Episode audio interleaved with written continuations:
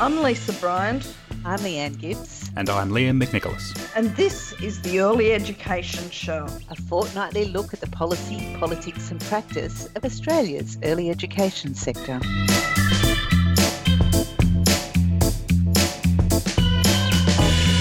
New South Wales Government has announced that services in New South Wales will be required to display a star rating alongside their usual national quality standard rating in an apparent bid to help families better understand these ratings.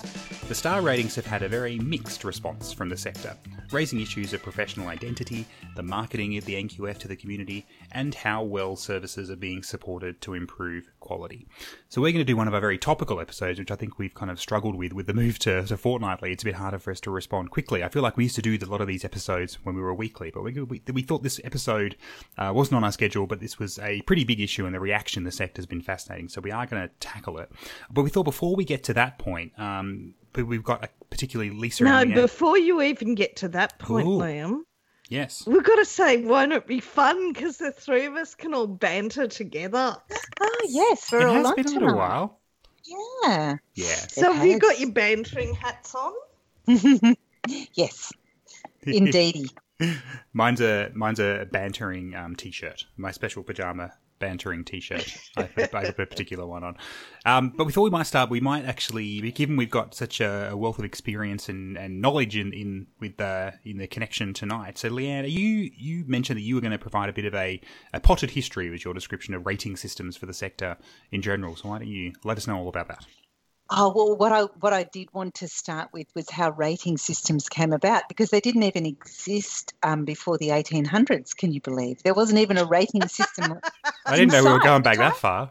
We've got well, an hour, just, Leanne. Just hour episodes. Quick. I'll be very quick. I know I've been told to keep this brief, and I will. I'll happily keep it brief. But I did want you to know that the stars that we now experience, which will be experienced in each setting from uh, June or July in 2020 had their roots uh, with a woman called Mariana Starke, who is best known for her groundbreaking travel guide of France and Italy. She also wrote plays and poetry, but she was discouraged by poor reviews, which I thought was pretty funny. um, but she, but she uh, used her travel guide. She used exclamation marks to indicate whether something was of interest. So I thought that that was ah. Yeah, I thought that was really interesting, and I thought, wow, we could have exclamation a multitude of exclamation marks because the sector does enjoy using exclamation marks. So I thought it would be quite a, an appropriate rating system. Now, I won't go through all the things that are rated, but we do know that there's books, there's movies, there's all of those things. But interestingly enough, the My School stuff doesn't really have any like really overt um, league tables now. They did have those for a while, didn't they? But they took them away because I think that the teachers felt like that was going to affect their mental health and also um, decision making where parents didn't really have decision making control. But our system has its roots in the NAEYC system from the States, um, and we actually had that as a voluntary system. We were trained up by the wonderful Sue Bredekamp, and it was a voluntary um, submission to assessing your yourself and then having a peer come in and review you and accredit your service in a voluntary capacity. And that was the forerunner to the accreditation system. And the NAEYC. Gee, a peer, eh? That must yeah. be a unique experience. Well, that was how the NCAC system also originally started was a peer review system. So it was still voluntary, which is kind of interesting because people did it um, in a voluntary capacity, and it kind of went on your CV as something that you that you did, you know, that you you had contributed to the sector. But of course, people probably were exploited under that system as well, and they brought a lot of um, bias to it as well in the early days. So that was that was an interesting component of it. We won't go into. Um, the NAEY system is still being run, and they're accredited for five years in the States. And that has percentages of, you know, what they actually meet. So then our system, which came in in 1993, and the first centre that was um, accredited was called Little Cribs Milton in Queensland. And I want you to know that that was a private um, centre. And I think that, that was a, that might have been a political decision. What was their rating? Well, I don't know. It must have been probably good quality. And there were the there were the the unsatisfactory, satisfactory, good quality, or high quality. And the certificate always had to be displayed. This is the you know this is the what we, we've experienced over time is that the certificate had to be displayed. But in thinking about that whole system before it then moved to the current system, which we all know the different rating levels, is that it, it always was a whole system approach. So it was never get out there, get your rating, display that, and that's how you do your marketing, which is in some ways what it has moved to. It was about improving quality, and there was a there was good resourcing under it to improve quality, and that that was you know where services were working towards, they were um, offered the opportunity to improve through professional support and through a kind of whole systems approach to improvement. So the interest there was with children, with the improvement for the centre, and the improvement of quality. So oh, that's hang the, on. Did it have something to do with children? Mm, that was the uh, yes. How unique. It, it did. And look, I think it still has something to do with children, Lisa. I just think that it's gone a bit awry. But anyway, back to the main game. Um, so that's so that's where the, the system that's the uh, where it came from and and kind of the very potted history of how we got ratings. Wonderful. Fascinating. All right, so thanks for that big overview, Leanne. So, Lisa, uh, you, I think, are now the, the expert on this. You've had a fantastic article published in the Sydney Morning Herald, which we'll link to Oh, uh, in you. the yeah, no, fa- really fantastic article. Um, so, are you happy just to give us like the sort of the, the, the summary of, of what's happened here? People may have seen some you know stuff happening on social media, but what's what's been proposed here with this new system? So, look, what happened is on Saturday, the ABC and the Daily Telegraph had um, stories saying that in New South Wales, services would now have to display a star rating um, sticker on their front door, which was designed to help parents decide which service they'd use and to help push service quality higher. It's been quite a disturbing announcement, apart from a few things like it was announced with the Wiggles Dorothy the dinosaur present and taking a lead part of the announcement. It was also um, uh, made complicated because there was different versions of it going around and in fact we still don't know which is the right version. So in one of the versions it said it was um, going to happen from january of this year. In another one it said july of this year. In one of the versions it said that it would be a, a star chart where there'd be five stars if you're excellent and one star if you're working towards and filled in between those and the other one said, no, no, each service would only get one star, and the star would be a different colour depending upon whether you're um, excellent. I think that's a blue one. Exceeding, oh no, excellent is a gold one. Exceeding is a blue one. Um, you know, down to pink is working towards. Um, so yeah, that's what's happened. It's only New South Wales. It's not the other states and territories and yeah, apparently it's going to change the world. Interesting. Well, I think for anyone who was spending a bit of time on Facebook or Twitter over the weekend, there's probably seen uh, quite an interesting reaction, I think, from the sector. I know, uh, probably even among the three of us, there was probably quite a reaction. But Lisa, can you, you uh, are you happy to provide a bit of a summary of, uh, you know, the I guess the um, what some of the reaction has been, or I guess what some of the uh, negative responses to this has been.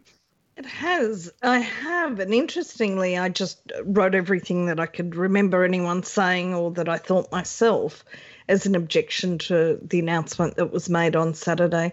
And when I, I started to put bullet points and then I went, no, I'll number it. And then I realised that I have exactly an A to Z list of oh, objections that people have raised. so I'll read them out very quickly, shall I? Because it's, it's 26 in the list. Are there actually Okay. 26, 26 objections that you've heard? Yep. I don't know Okay. if I don't know if either of you two know the definition of potted history. So Leanne has taken us back to the 19th century, and Lisa's got a list of 26 things. I might just refer you to the definition of potted history later on.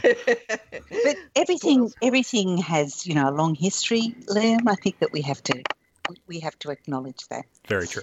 And I've put some of these objections together. It could have been a lot longer. Okay, the objections are that it was done without consultation, that it was announced badly. We still, it was announced on Saturday, today is now Tuesday. We still don't know if it's a coloured star system or a one to five star chart. It was announced by a Dinosaur. Ratings are already available for parents and already have to be displayed at the service, so it's putting something on top of something that already exists. It does nothing to fix the real issues of quality in a service. It equates education and care with a consumer good. It presumes that parent uh, that it doesn't take into account the fact that we know that parents make their decision on other factors other than ratings.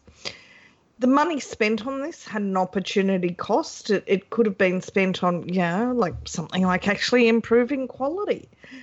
Um, New South Wales has the dodgiest assessment system anyway, and many services are angry at being forced to display ratings they disagree with. It walks New South Wales away from a national system, and that's my personal thing. Uh, that's the one that eats at me the most. It came from the state that invests the least in education and care anyway. We know which providers supply rubbish care, but they're allowed to continue as long as they put a sticker on their door admitting it. It devalues the craft of teaching.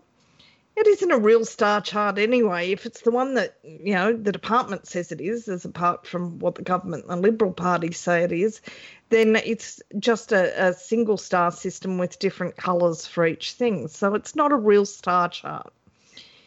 But if it is a five star system, then services that are exceeding um, uh, the national quality framework still are not seen as five star services. Um, re ratings don't happen en- often enough in New South Wales, so it could be five years before you get your next rating to get rid of your one star or two star rating. Parents aren't stupid.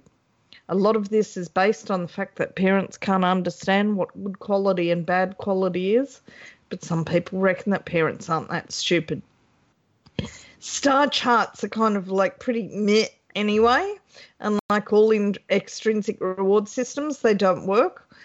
Um, as someone said so clearly online today, they're dubious enough for toileting, let alone for service quality. um, it's being said that it's done for parents, but how crap is it going to make a parent feel if they're going to drop their child at a one star service every day because that's the only service they can get into or afford? It's supposed to be a I simple. think that's the one. That's the one that I feel most sad about. Is that that particular? Yeah, how a Yeah. how a parent feels as they walk through the door of their one star service. Yeah, it's not good. Um, it's supposed to be a simpler system, but if if it is the one that the department is saying, where every service gets a star, just a different coloured star, how is that simpler? Oh, look, my service has got a star. Yeah, they got a star for significant improvement required. Um, it, the public awareness of service quality is part of a review that's happening at this very moment, the National Quality Framework Review. Why are we acting before that review delivers its report? It means that there'll be a rush of services who, if they're rich enough, will want to be and can afford to pay the cost of a re review, will want to be re rated before June when this is compulsory. It doesn't help parents actually choose because choice is restricted in a falling failing market. If there's not enough services in your area, then you choose the one that can give you a place. Um, that peak organisations approved it without consulting with their members. That it's a waste of time and resources. And last but not least, who wants an ugly sticker on their door anyway? All good Sticker objections.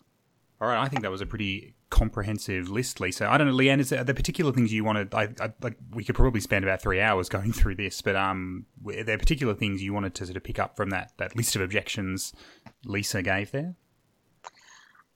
I, uh, how about I just choose three of those and be very quick? Go for it. Go for it. well, the I think what the first thing is the reductionist um, approach to quality. That really concerns me when it is such a complex issue and it is reduced to this this thing on the door, and we don't see that in any other education service anywhere in Australia. We don't see something on the door that says you are now entering a three star school or a four star school or whatever. and and that and and to me that is very very reductionist. Um, the second thing is I've got three things, not just two.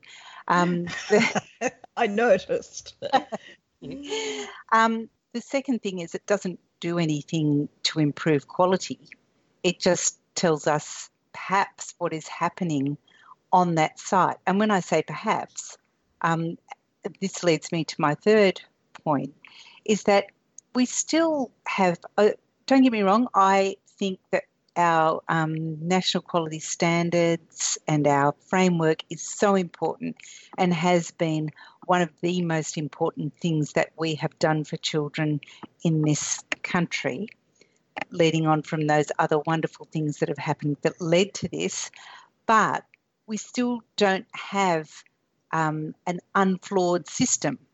And we still have some real challenges around the, how the rating and assessment occurs, which have been the focus of many provider and peaks attention in the last um, at least six to 12 months. And then now to uh, support a system that just puts that right on the front door, a system that everybody is trying to work to make better, to me seems I just can't make that, I can't that they don't align. Those things don't align for me. If we Do you feel think like, it could have been to try and deflect some of that criticism? From the department's perspective, yeah. do you think? Well, perhaps it was, but then that's fine. The department can suggest what they want. Nobody needs to actually do it. Do you know what I mean? Like the department can you, you can't you can't implement a system like that without having buy-in from from the parts of the sector.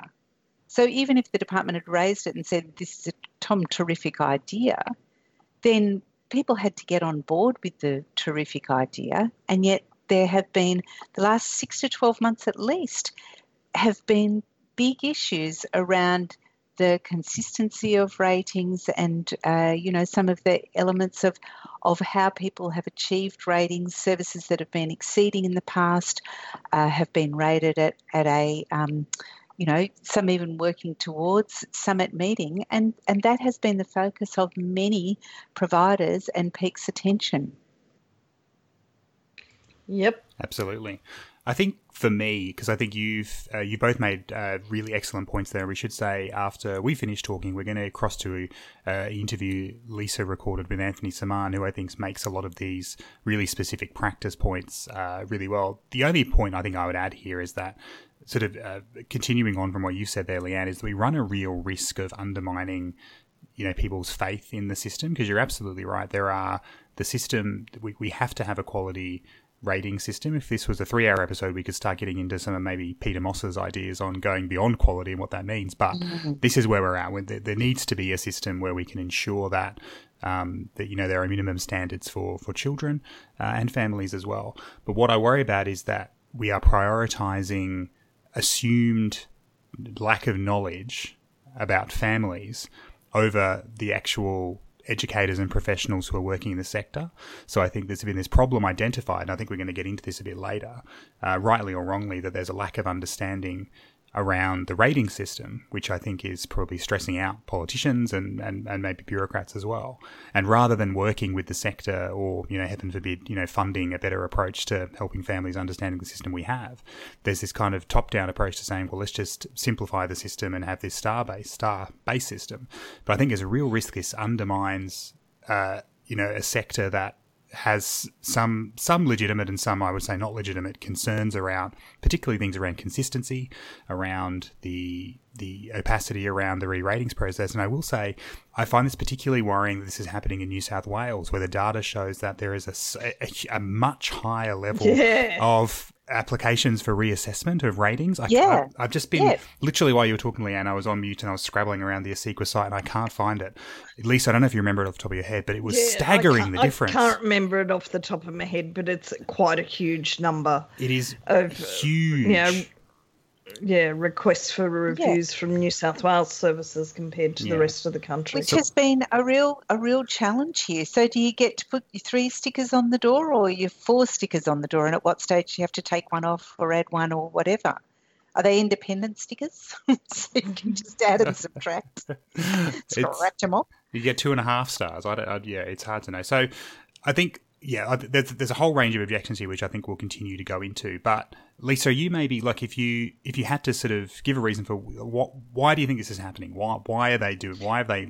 Sorry, just before I do that, can I just do the part of it that I object to the most oh, because sure. um, it's really important to me it's the fact that it's taking away from the national system.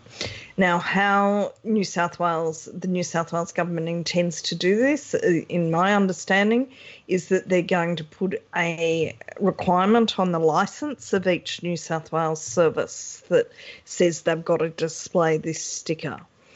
Now, once a state begins to put things, they've already done this once unilaterally with family daycare services. They put a a, a requirement for a certain number of educators to coordinators for all family daycare services in New South Wales.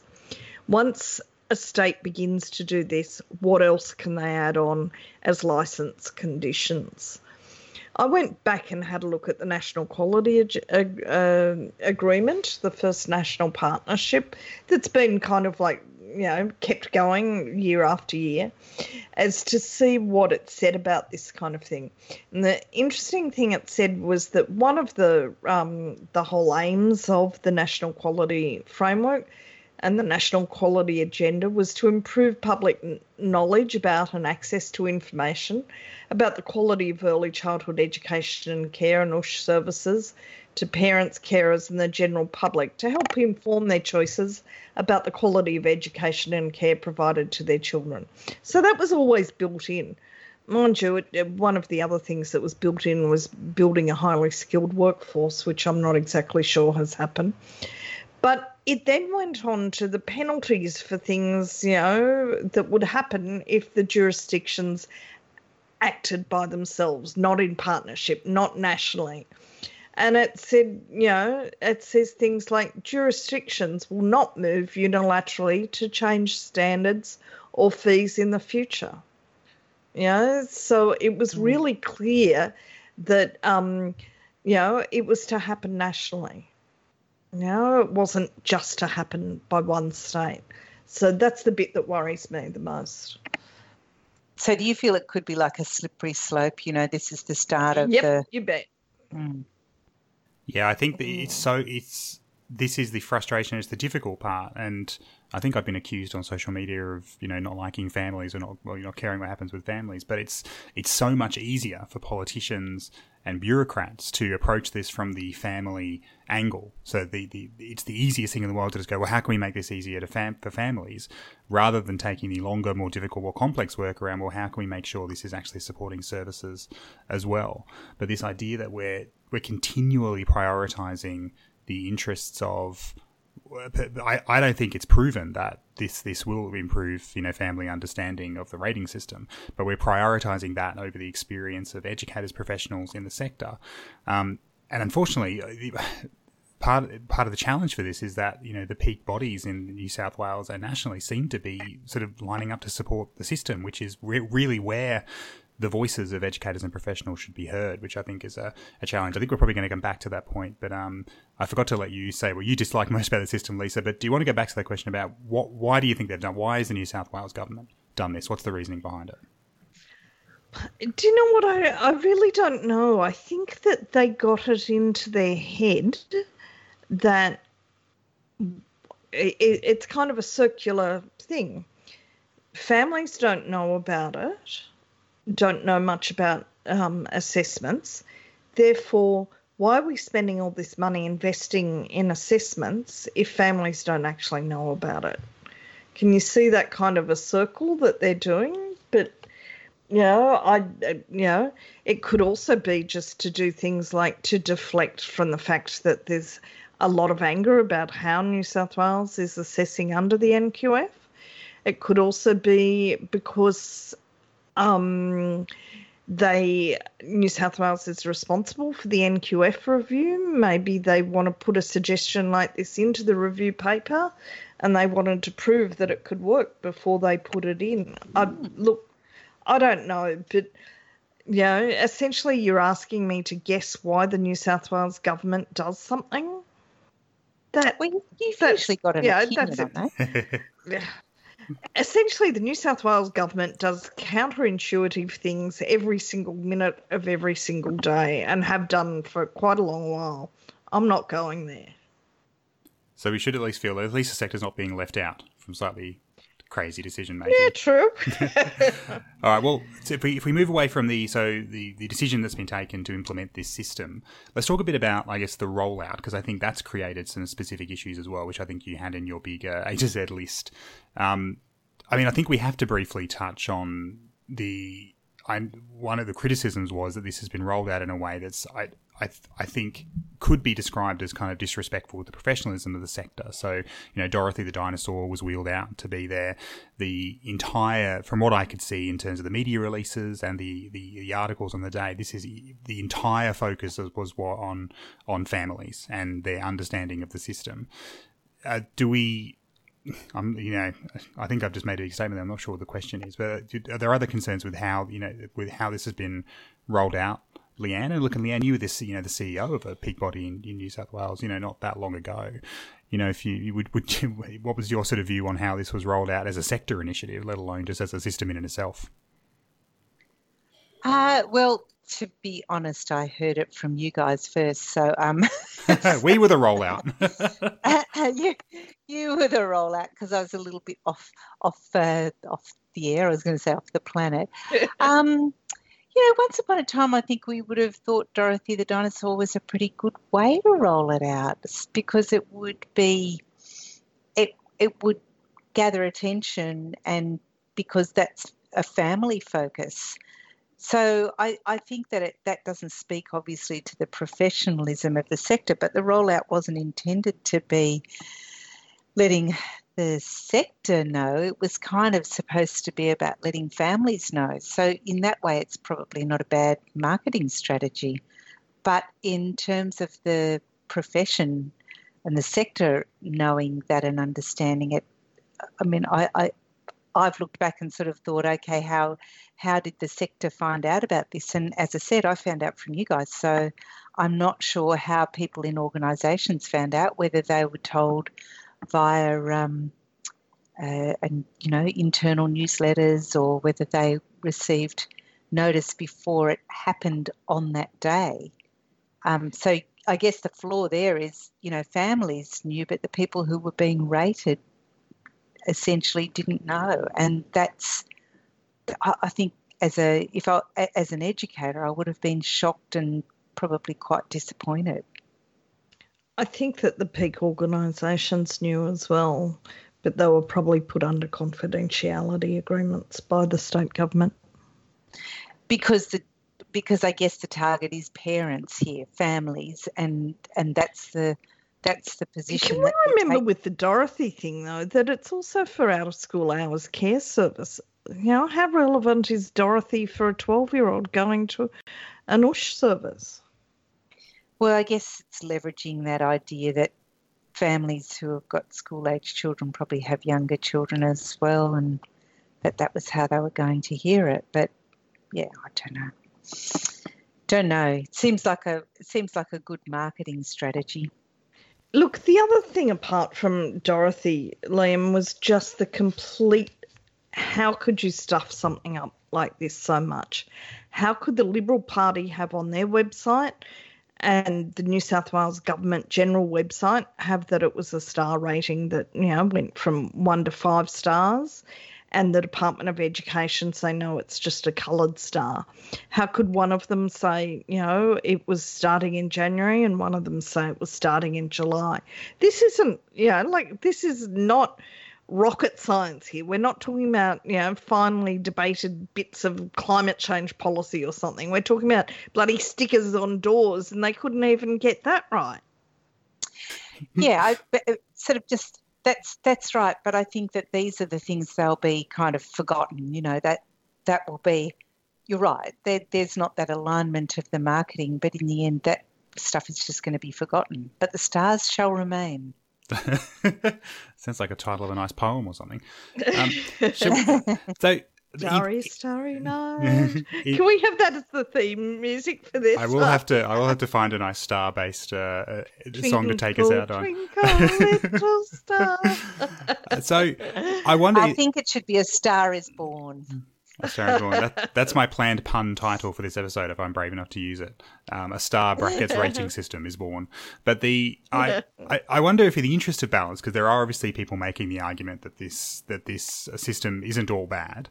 So I think if, if I can, I, and I don't want to do this in bad faith, but again, I'm not. I mean, at the end of the day, this is a free podcast, and if people have positive views about this, they're welcome to run their own podcast. So I don't think we're under any obligation to present you know a balanced journalistic approach to this. However, the from what I can tell in terms of the feedback I've seen from the people responding on social media is that this isn't replacing the national quality standard rating system. So the ratings still remain. This just is is a attempt to simplify what those ratings are for families and yes, simplify sure yes and that surely anything that gets families more invested and, and understanding the NQS is a positive, good thing. I mean, Lisa, are you happy? To, I mean, what's your view on that? The sort of that's been the response, I think, to the negativity around it.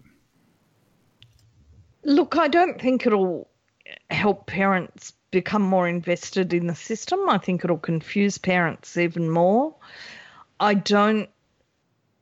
I actually have started to question, despite the fact that it was in the agreement um, from the very beginning, exactly why do parents really need to know this? You know, like when, eh, you know, if parents could choose where their child was going, if it wasn't decided by market forces, that would be, you know, somewhat different. But I just, that family that has to send their child to the one star rated service, that really upsets me. We know above all who the bad services is. We know, you know, which part of the sector del- delivers higher rating services than others. We know which providers deliver bad services consistently. Why don't we do something about that? Why don't we do something about helping bad services improve rather than this kind of froth and bubble? So my did I answer that question? Yeah, I think so. So here's uh, it's not exactly playing devil's advocate, but I think this is I, uh, the more we get into the weeds of the quality ratings discussion, I think that this has sparked is so. You mentioned there, you know, the family sending their children to one star services, but under this system, that would be serious improvement required. And I would actually argue we, that's not a good service. So whether families two star services still, I wouldn't stay in a two star hotel unless I was forced to. So this is the interesting. Or eat at a yeah. two star restaurant. So this is where I think we're having all there are almost two separate discussions that one of which is being had and one of which maybe isn't being had. So that the the star rating system in general may, for if you know, for, for some families may give them a better understanding I mean, not based on what you're saying, which is they're not actually using numbers of stars; they're just using different coloured stars. This just seems like an added layer of confusion. But let's even say it was simpler and and and, and was better way for families to understand what quality meant in services. Um, the the the backlash from the sector in terms of the, the, the, the sector has no funded professional development. There's no real you know, intensive embedded programs to support services to continue meeting those quality improvement goals that the NQF was set up for. That there was this focus on professional, uh, focus on continuous quality improvement. So the controversial view that I would have would be, you know, it's, it's actually we need we need to we need to have a, a, a state where, or, or, you know, we need to have a, a um, situation where all services are at least meeting the NQS. So what I slightly worry about is that this this conversation has become about, well, this is unfair on services that are rated working towards. Now, it's very difficult to start that conversation because people will go, well, the system's unfair and I'm rated to work, working towards because, you know, it's, it is a biased system. So the, we so we have this conversation and we go down rabbit holes around well well you know who said what about the particular rating rather than the situation is can we not can we try and remember that you know there are the federal government in particular and not many of the states and territories are actually now investing big amounts of money in supporting all services to lift their quality. And i'm actually far more interested in that discussion i think in the long run than this one. I think this one exposes some mm. views about how the government and unfortunately how it seems peak bodies are viewing how we should approach professional identity in the sector. But I worry that we're missing this argument around, well, is this a bit of a distraction from hey, by the way, the sector's not getting a lot of support at the moment, and maybe we should actually focus on that. Yeah, I, I think you're 110% right there, Liam. Oh, that's always I, that's always my favourite sentence when Leanne says that. Mm-hmm. well, but you're perfectly right. I mean, look at what we're talking about. We're talking about this this rating system and what that actually, you know, what, what it does, and and wouldn't it be much better to be having that conversation ourselves around professional support and and you know what what engaging um, the whole of the community of uh, of an early childhood setting in quality improvement as opposed to what is you know the existence of a rating how that centre is rated. And and obviously the pressure on educators to get the right colour star or the right number of stars is that's going to be such a tough thing as well for educators um, in services that are driven by getting people, getting the customers through the door in areas where uh, you know there might be more services. Not that there's that many areas, but there are some where there's more services that uh, than um, children in the area.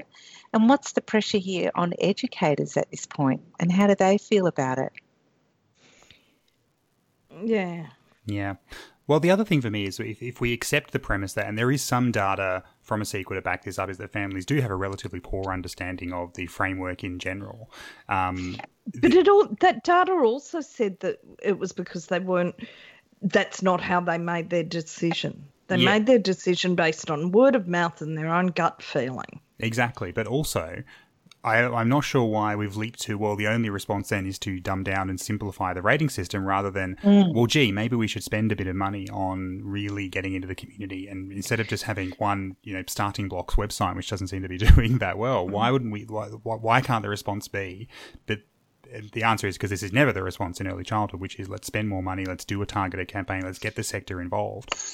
But, if that's yeah, the problem we're trying to solve. Problem, well, it is, but part of the problem is that families aren't in early childhood education for very long. And, and what happens is that they find the right service for that first child and then they try and send all of their children to that service if they've got more than one child.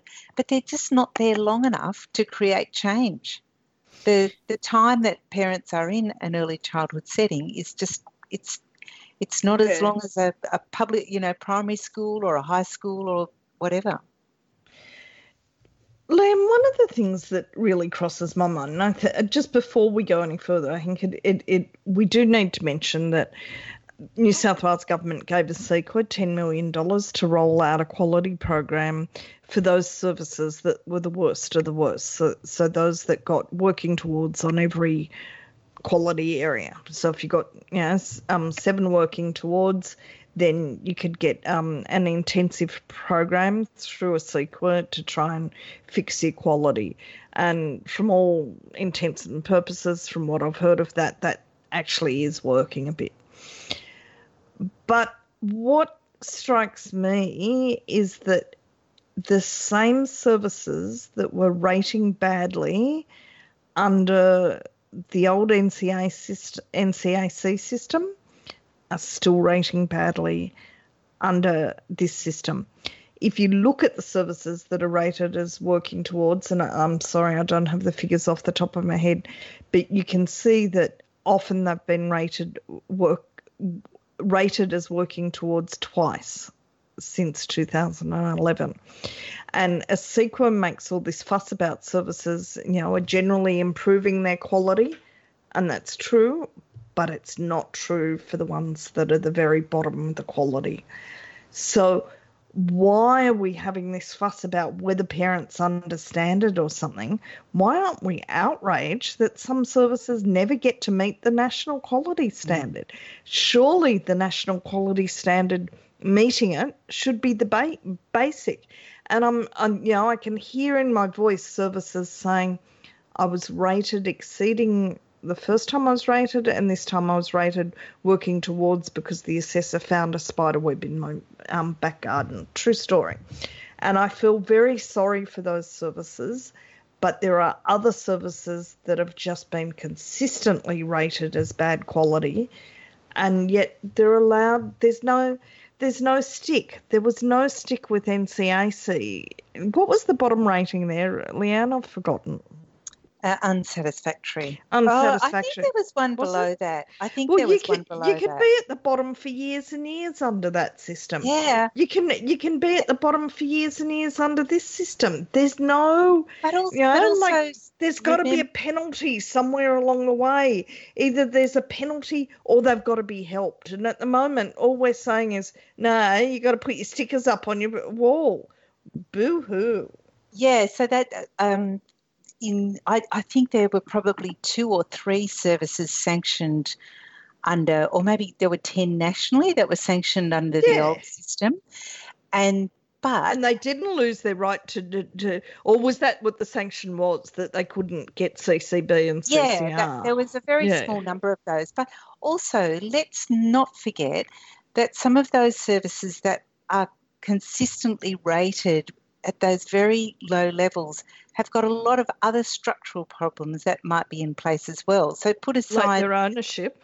well, put aside put aside that for a minute and think about what might happen in a, for perhaps a very remote area or who who has some real challenges around staffing. There were services that we were working with um, through the professional support coordinator that had been rated at that low, you know, whatever working towards or unsatisfactory was at the time, but they had but they had staffing issues. They had been in these really difficult, very remote areas. There were lots of challenges around the system to support them. But of course, there was then the professional support. Now, once they were able to get that, there was some change as well, but we don't have that anymore. So, you know, we, we can't blanketly say it's just because it's one, you know, it's a provider that is um, a for profit provider that's behaving badly or a not for profit provider that's behaving badly or whatever. There are some other systemic problems, which comes back to our original point about putting resources and funding into supporting services to improve. Yep. Absolutely. Well, just before we wrap this up and go to, to uh, your interview with Anthony, Lisa, if we accept, I guess, the premise that the one of the re- one of the significant reasons for this uh, new system is, I guess, family understanding of the quality rating system and the NQF in general, rather than just being us very uh, complaining about this new system. Let's you come to the table with a solution. That's what everyone says. You can't just come with a complaint. I've got one. I've got Ah. one. I've got one, Liam. Well, what what what options would we propose to, I guess, if to fix in, in inverted commas this issue of family understanding? Lisa, I can see your hand up there in the back. Go for it. yeah, funny that. If you made all services meet a certain level of quality, like let's say, oh, I don't know, meeting the national quality service, then it wouldn't matter if families understood the quality rating system or not, because all of them, their children would be going to a service that was actually adequate. Now, I wonder how you could increase the quality of all services. Hmm, maybe some professional development, maybe increasing wages so that they could employ high qualified staff, maybe changing some of the standards so that you don't have one person with four babies in a room going silently mad, or maybe not so silently as the case may be. If you just improved quality, it wouldn't matter whether parents understood it or not. Well, gosh. Apologies to the I dropped the listeners. mic That's and all. That was a literal mic. A Did you just- micro- Did you? Ah, I thought you were thumping the desk. You dropped the mic. It's getting late, Yeah, listeners, as we record this. Very good. All right, Leanne, what's your solution to this uh, crisis that the New South Wales government's identified? Uh, well, look, all of the things that that um, Lisa just said, but I'm going to go. I'm going to go bigger. I'm going to. I want us to change. I want us to change the whole early childhood story, and you know how do how do families know about what good schools are to send their children to, or what are the good, you know, what are the good high schools or whatever. They talk about. They talk about schooling. They talk about what school means to children for good and bad so we won't get into the standardised testing. So we need to change that conversation. I want families talking about, apart from Lisa's brilliant strategies there, I want families talking about early childhood education and what that means. So it's having that conversation about it. That's the story that I'd like to change. Wonderful, yeah, and I think I've, I think I've already raised. I think this this this needs to be approached at from the government level, which is, uh, you know, more yeah, exactly. All right, telling their story about early education and telling the story about why it's important. And again, heaven forbid, putting some funds in for professional development. Heaven forbid. Yeah, and that and that it's not um, just about. Sorry, Liam, to interrupt, but it's not just about children being ready for school and being ready for their standardised testing that they go into. It's actually about the world being a better place, and that's what early childhood education is about. And if we have high quality early childhood education, then as Lisa says, we don't need to have people be discerning. We'll just have wonderful services with brilliant problem solving, socially aware, socially just children moving into the school system. Wonderful. I'm on board for that world. Well, lovely to have us all together bantering again. Thanks for the chat you two. Uh, we will now take a quick break and then we'll be back with uh, an interview that Lisa's recorded with Anthony Semann and his views on this announcement. So stay with us. Are you listening to our Exploring the NQS series? If you're a supporter of the show on Patreon, you're not only helping to keep the show going, you'll also get access to an extra podcast where I explore every element of the National Quality Standard one at a time. It's a great way to get yourself up to speed with the NQS, uh, consider different perspectives, and grow your own professional development. Each episode is only 15 minutes. Just head to earlyeducationshow.com and click support the show in the menu to sign up and start listening for as little as $1 a month. So, thank you for coming on the Early Education Show. Um, you seem to have a fairly strong reaction on Saturday when news came out that every service in New South Wales was going to have a star sticker on the front page. Tell us about your reaction. Uh, Lisa, it's great to be on the show, um, and yeah, thank you for seeking my my response. Look, I think um, I want to be very clear. I am a great advocate for assessment and rating. Um, I truly believe, in my heart of hearts and my experience, that Australia does offer some of the best early childhood programs in the world. I don't say that lightly. I've travelled around the world on a regular basis looking at early childhood programs, and I think in part it's because we have a system that lifts the quality um, and and and makes gives opportunity for people to reflect on what they do. So I just want to be really clear about that. Secondly, I if this is a really um, important initiative, there are two failures to what happened. For something so important, I don't think it can just be sprung on the sector, given the uh, so-called impact this will have. The the notion of consulting with the sector as a form of ethic is something that I hold dearly. And for something just to be announced like this seems nothing less than inappropriate from my perspective. Given government clearly understands, New South Wales government clearly understands some of the stress that people are under, you know, wanting to work with this system that surely you would not want to add more stress by just announcing that now there are going to be stars on front doors. Secondly, my reaction really was from Dorothy the dinosaur. Um, you don't like Dorothy the dinosaur? You know, I, I don't really care for her. I don't really think about Dorothy on a daily or yearly basis. My my concern was for something so serious, why dumb it down with Dorothy? You know, um, we're a sector that tries really hard to be taken really seriously.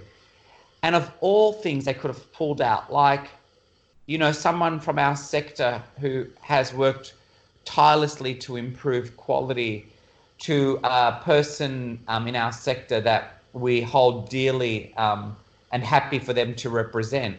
But no, Dorothy the dinosaur was pulled out to make this announcement. I can't ever recall when a character was pulled out to represent Naplan. And so I kind of had this visceral response to, well, first, there's no consultation. And secondly, the person who knew before the sector was the dinosaur.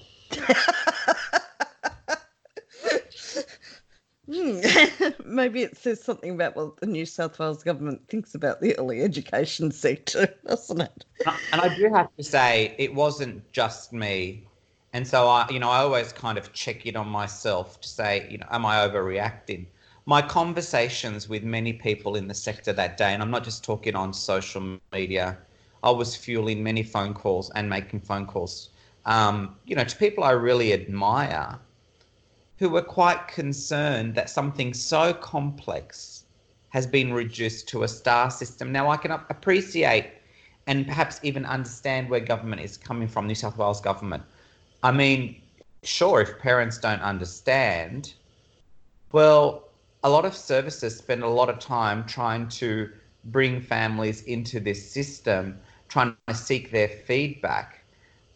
But again, to reduce the complexity of quality down to a star, I find highly problematic because there's more to your rating than a star.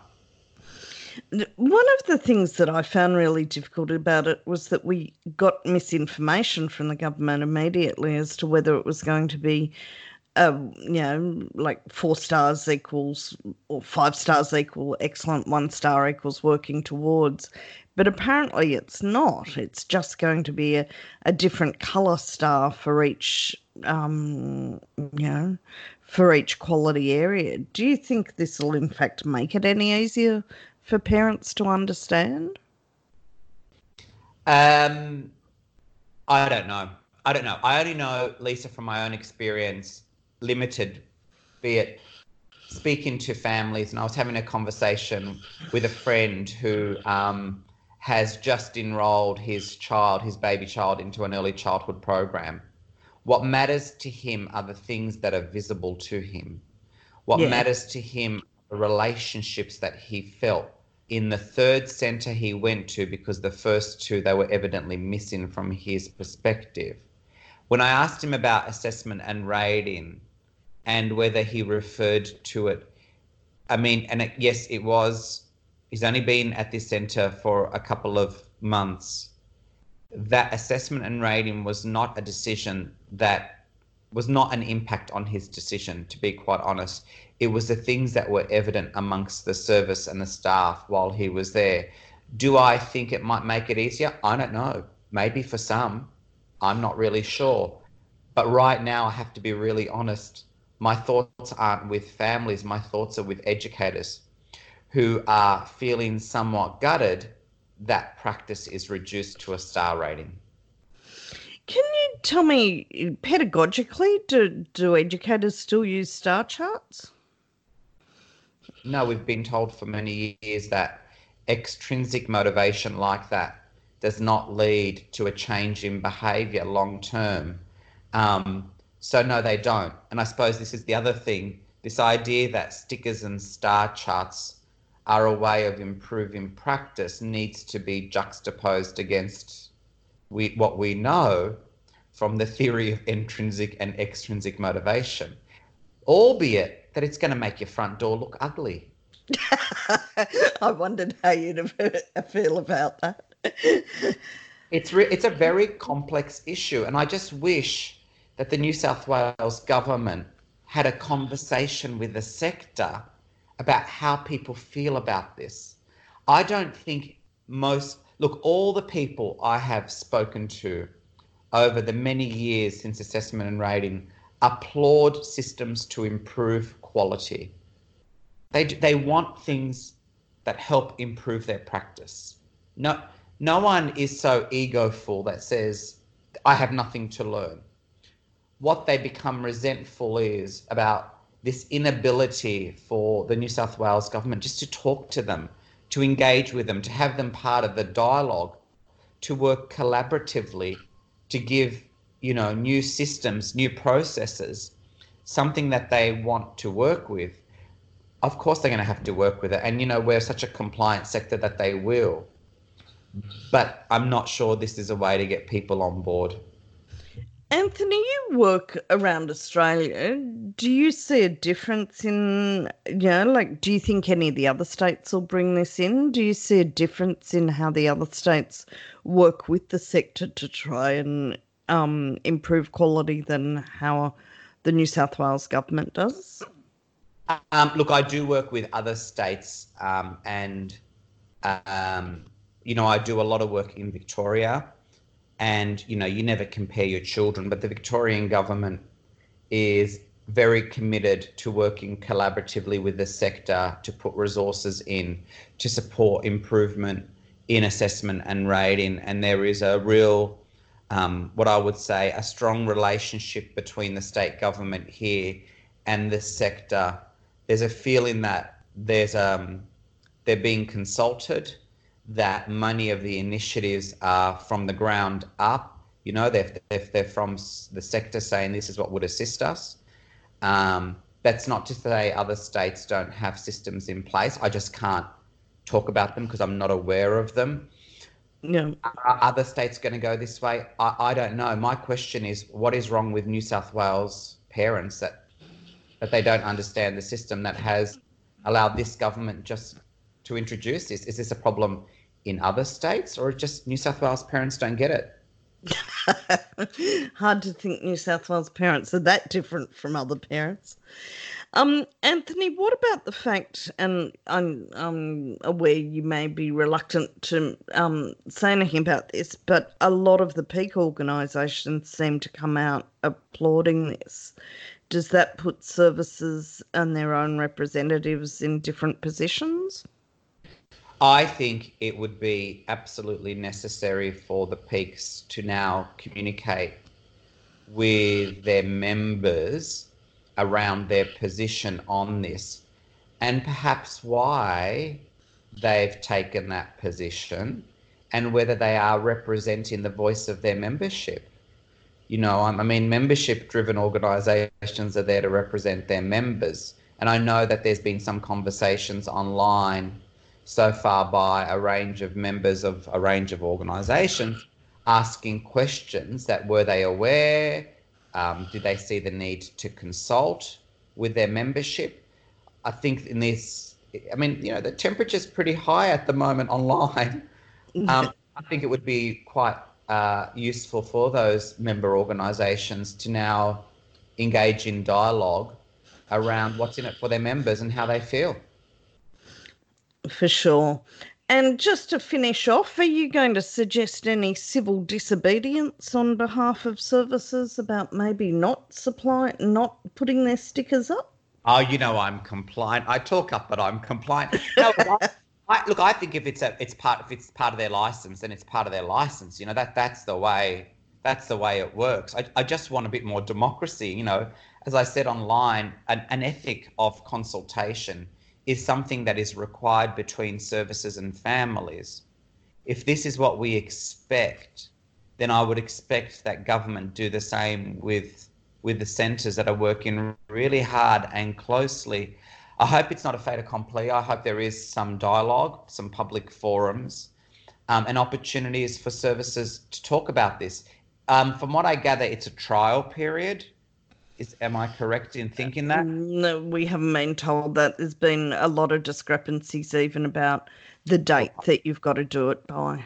Right. Well, I, I, mean, I, I read online that it's, um, or a conversation online that it's there's going to be a trial period. I think that would be really interesting to talk about how that trial period, what it looks like, how it's going to be evaluated, uh, who's going to be involved, and that the voice of service directors um, and service staff are a part of that trial rather than just being handed down an outcome without them really being consulted.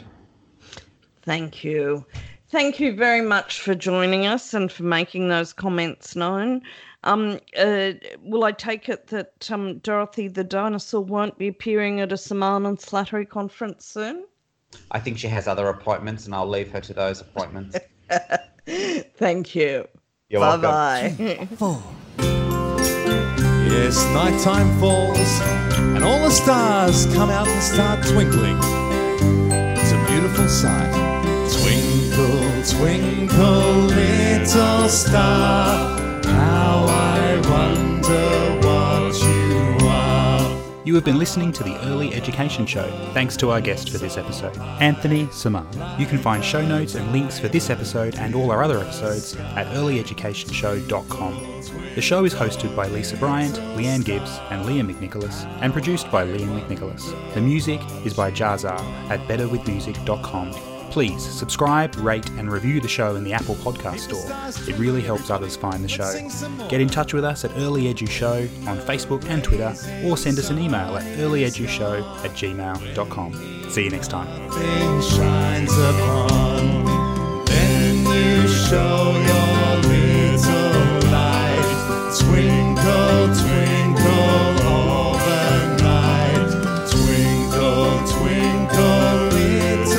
star.